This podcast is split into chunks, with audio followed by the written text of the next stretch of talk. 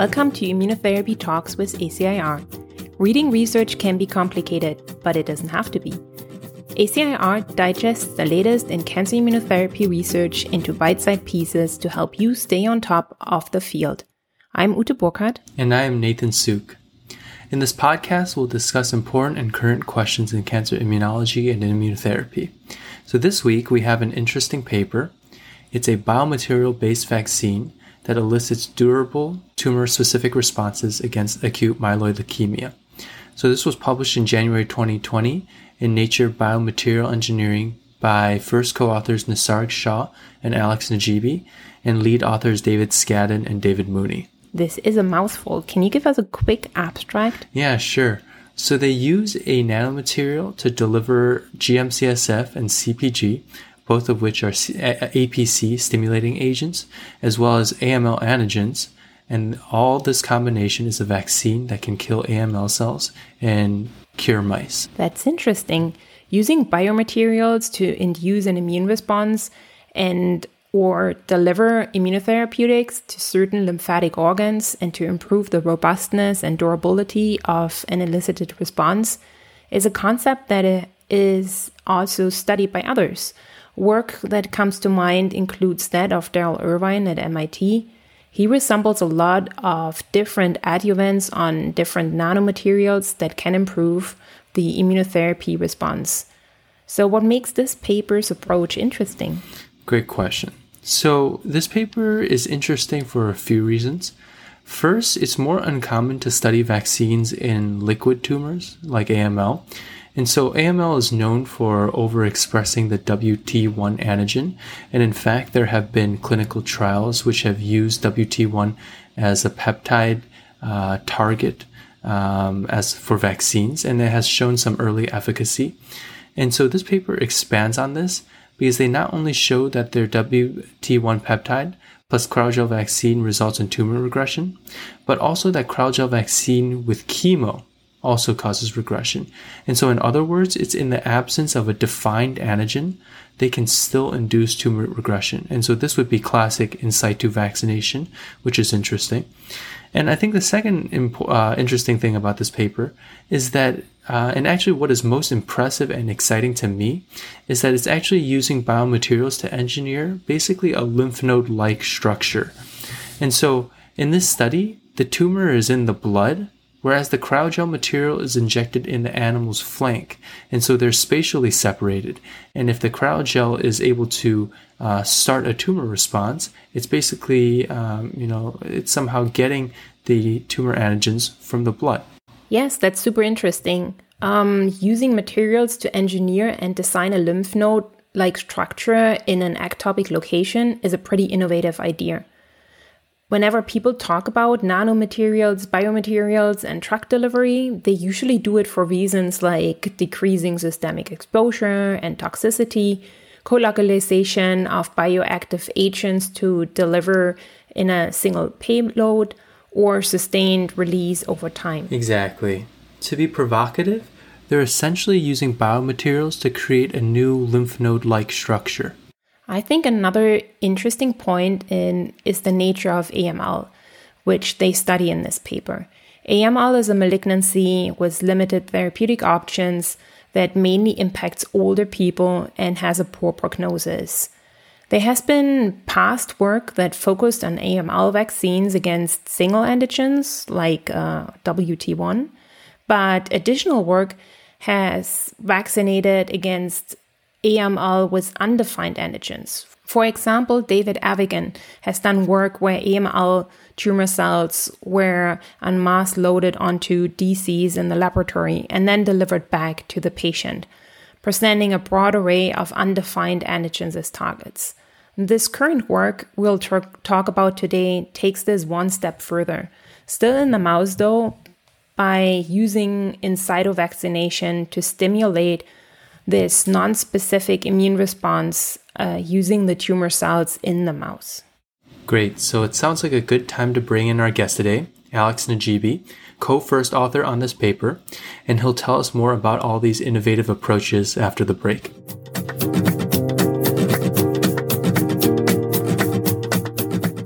Immunotherapy Talks is our new podcast at ACIR. If you love our show and would like to become a sponsor, email us at contact at acir.org. In the meantime, follow us on Twitter, LinkedIn, and Instagram to take a sneak peek at our next topics and guests.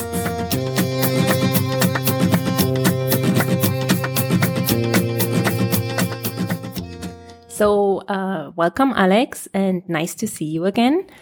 Uh, I'm very proud to say that, uh, as many of ACIR's readers will recognize, Alex is a freelance writer for ACIR and a regular contributor to our weekly newsletters. And we've been working together for over two years now. Welcome, Alex. Thank you, Ute. Thank you for having me. It's been a pleasure writing for ACIR and um, excited to be on the podcast. Great. So, Alex, for our listeners who don't know you, can you tell us a bit about yourself and uh, what you're doing right now? Sure. So, I'm a PhD student at Harvard's School of Engineering and Applied Sciences studying bioengineering. Um, I'm in David Mooney's laboratory where I'm working on the intersection between biomaterials and cancer immunotherapies. Um, I'm originally from California, and a bit of fun stuff about me. And in my free time, I enjoy basketball and hiking and outdoor stuff.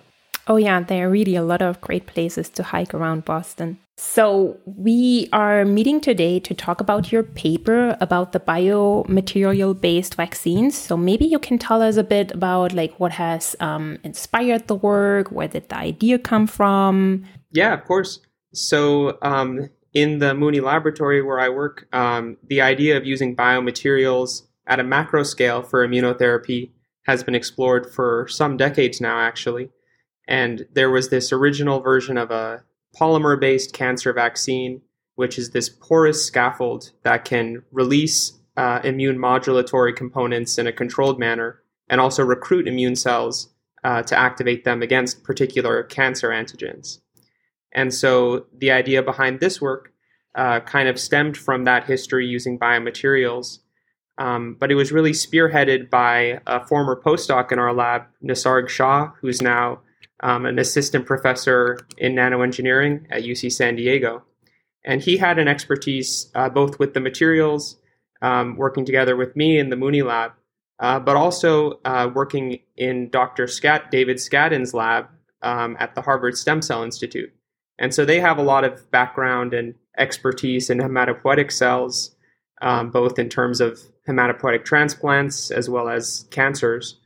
And so, kind of the natural intersection of these two areas was that we applied the biomaterial cancer vaccine to a liquid tumor for the first time and decided to mm-hmm. explore it in the setting of leukemia. Mm-hmm. That's very interesting, right? So, like um, some approaches uh, we've seen before are uh, where people would use such an approach in a peritumoral setting, right? In a, in a solid tumor setting. Um, so maybe you can tell us a little bit about the major findings of, of the study. Yeah, of course. Um, so first of all, uh, we, we saw that in a prophylactic setting, um, the, the gel material delivering uh, GM-CSF, which is a myeloid or DC chemoattractant, um, along with CPG, um, a TLR agonist to activate them, um, as well as uh, AML associated antigens in the form of either a peptide of WT1, which is uh, uh, an antigen overexpressed on AML cells, or with AML cell lysates. Uh, those were able to prevent AML outgrowth in a prophylactic setting. Uh, but more excitingly, we saw that uh, in mice that already had established leukemia, we could treat them with a combination of chemotherapy, mimicking the, the patient regimens that are given in the clinic, and while the chemotherapy alone could be effective in the short term in reducing the AML burden, eventually all mice relapsed. But if we gave the vaccine in addition to the chemotherapy, we could effectively prevent relapse in this model. So mm-hmm. we thought that was really exciting and, and the, one of the major findings. Mm-hmm. So, so what do you think um, the relevant antigens in the whole tumor lysate cryogels are? Um, so usually, um, when you think of AML, you think of a, a low uh, tumor, um, a mutational burden tumor. And um, so, what what do you think um, the antigens that play a role here could be? Right. I I think that's an interesting question because. Um, of course, like cell lysates have been explored in the clinic in terms of dendritic cell vaccines, for example. And I think it's not always fully understood what the specific antigens are. Um, I think in our case, WT1 is definitely one that's contributing to an effect, even in the, the lysate case, because we do see through tetramer staining and restimulation against WT1 peptide that the vaccine with AML lysates lead to leads to WT1 specific responses for sure. Um, but I don't think that's the whole story.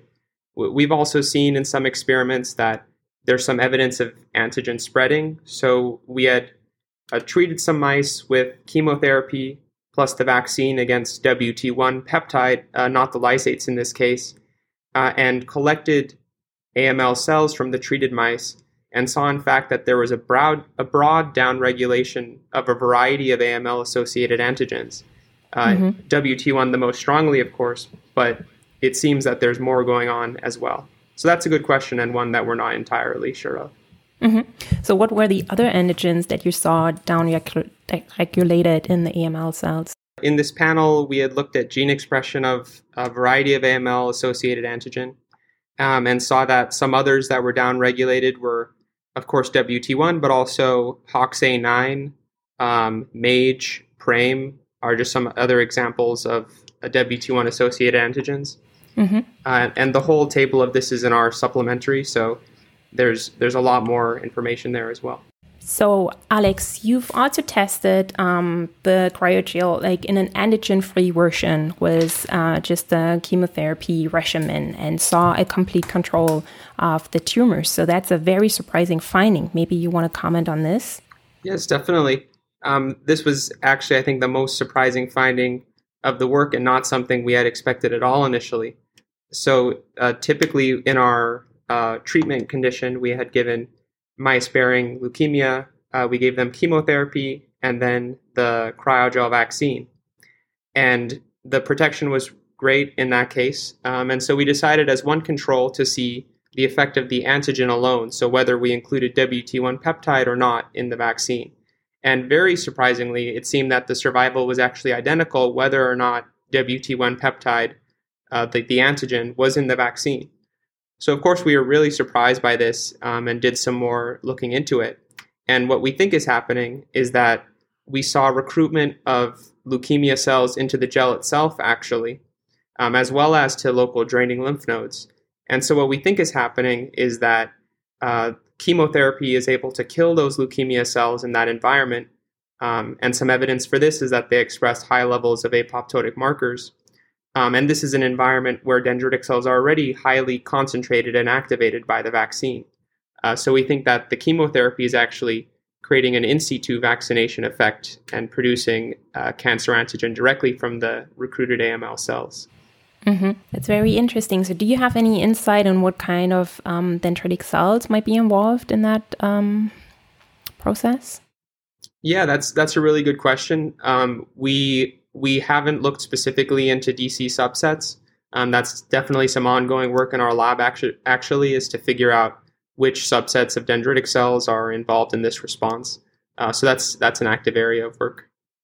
So when we look at that, uh, when you describe that last finding, when you're saying that you're using this cryogel vaccine without any antigen and you're giving chemotherapy, and you're still able to see as good tumor control as you would if you included the antigen, it sounds like basically it's uh, as you described, it's like in situ vaccination, but in the context of a liquid tumor. That's that's kind of interesting to us because you know, like I think this was kind of what Uta was getting at at the beginning when she was talking about. We usually talk about in situ vaccination in the context of solid tumors. Like, why did you guys decide to use a liquid tumor in this case? Yeah, so that, that's a good point. Yeah, most of the work here it, with these in situ vaccination approach has been definitely been with solid tumors.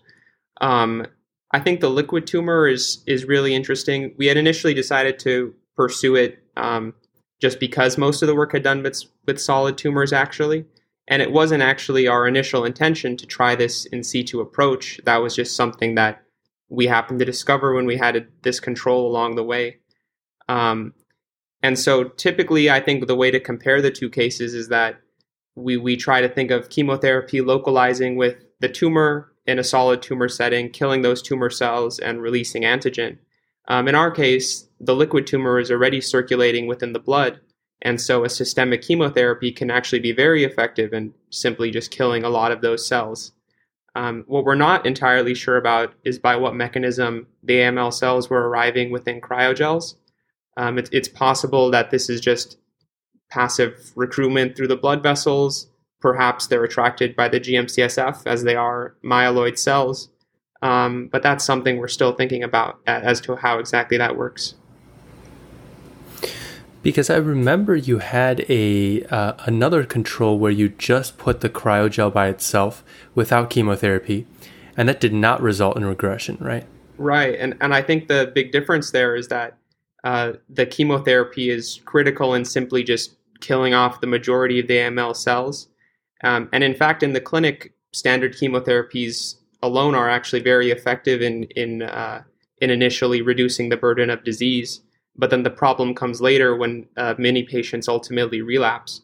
And so I think that's the big strength of the cryogel vaccine here is that by combining this immunological resp- uh, memory and response, you can actually sustain the the response to the chemotherapy. Wow, that's really cool. Because so then you think that because if you're including the immune uh, the chemotherapy, do you think that it's the cells that are being recruited to the cryogel? So like AML cells, or do you think it's AML cell debris that's being attracted to the uh, cryogel, or does it not matter, or what do you think? Oh, that that's a good question. Um, to be honest, I don't know if it would matter as long as the antigens are ending up in the right place. Uh, but when we characterized this, we did see live AML cells within the gels. So there definitely is recruitment of live cells. Um, I don't know to what extent debris is recruited, but that could be an interesting idea. Because when we think about it like that, it sounds like if a if you see AML cells in the cryogel itself, it sounds like the cryogel is basically acting like a lymph node. Would you say that's true? Th- that's an interesting point for sure. Um, I think this work in the past has been called um, like a the cryogel is generating an ectopic lymph node, and so I can see why some may say that because we do have recruitment of immune cells, we have antigens uh, and adjuvants within that environment, and it is a 3D structure containing these immune cells. Uh, but I think one major difference between our cryogel and the the typical lymph nodes we think of is that I don't expect that there's that the cryogel is acting as a site where antigen presenting cells can be recruited, take up antigen, and then traffic to the draining lymph nodes to prime T cells in that environment. Um, so I think it's an interesting point in that we do have plenty of immune cell diversity within the gel itself, uh, but lymph nodes are such a complex organ that I, I, don't know if we can say that we're really uh, mimicking it, and nor even is that is our, our goal here. Actually, I don't think but that's an interesting point. Okay. So you so you would hesitate from calling this a lymph node because you don't think that T cells are actually being primed inside it. Yeah, I I think at this stage, uh, given how complex and well organized lymph nodes are, uh, and the like the very involved chemical and biological processes that occur within them, um, I think it would it wouldn't be appropriate to call it a lymph node at this stage. Um, but the use of using biomaterials to generate tertiary lymphoid organs is a is an interesting uh, idea and and definitely one that is, has been explored. So, what would you be comfortable calling these? Oh, that's a good question. Um, I, would hesitate away from the term lymph node in general. I guess maybe like um, ectopic immune niche. Niche, I think, would be a good word to describe this as it's just sort of a 3D environment for cell recruitment. Um, but yeah, in terms of calling it uh, a lymph node specifically, I think we're still a far distance. I see. So then, do you see a place for these ectopic immune niches in other cancers uh, besides for leukemia? Do you think is a phenomena specific to AML, or what do you think? Yeah, well, I think the the basic idea of having this 3D microenvironment that can deliver CPG or GM-CSF or really whatever combination of factors you want to put in. Um, we have in the lab shown results of in an, in another paper we used this same strategy in breast cancer and have used it in melanoma, for example. Uh, so I think that can be interesting. Um, if you're referring to the recruitment of AML cells into the um, the gel, that we're not sure of. As I was mentioning, that was a pretty surprising finding with the leukemia already. Um, so I think there's a lot of room for exploration there.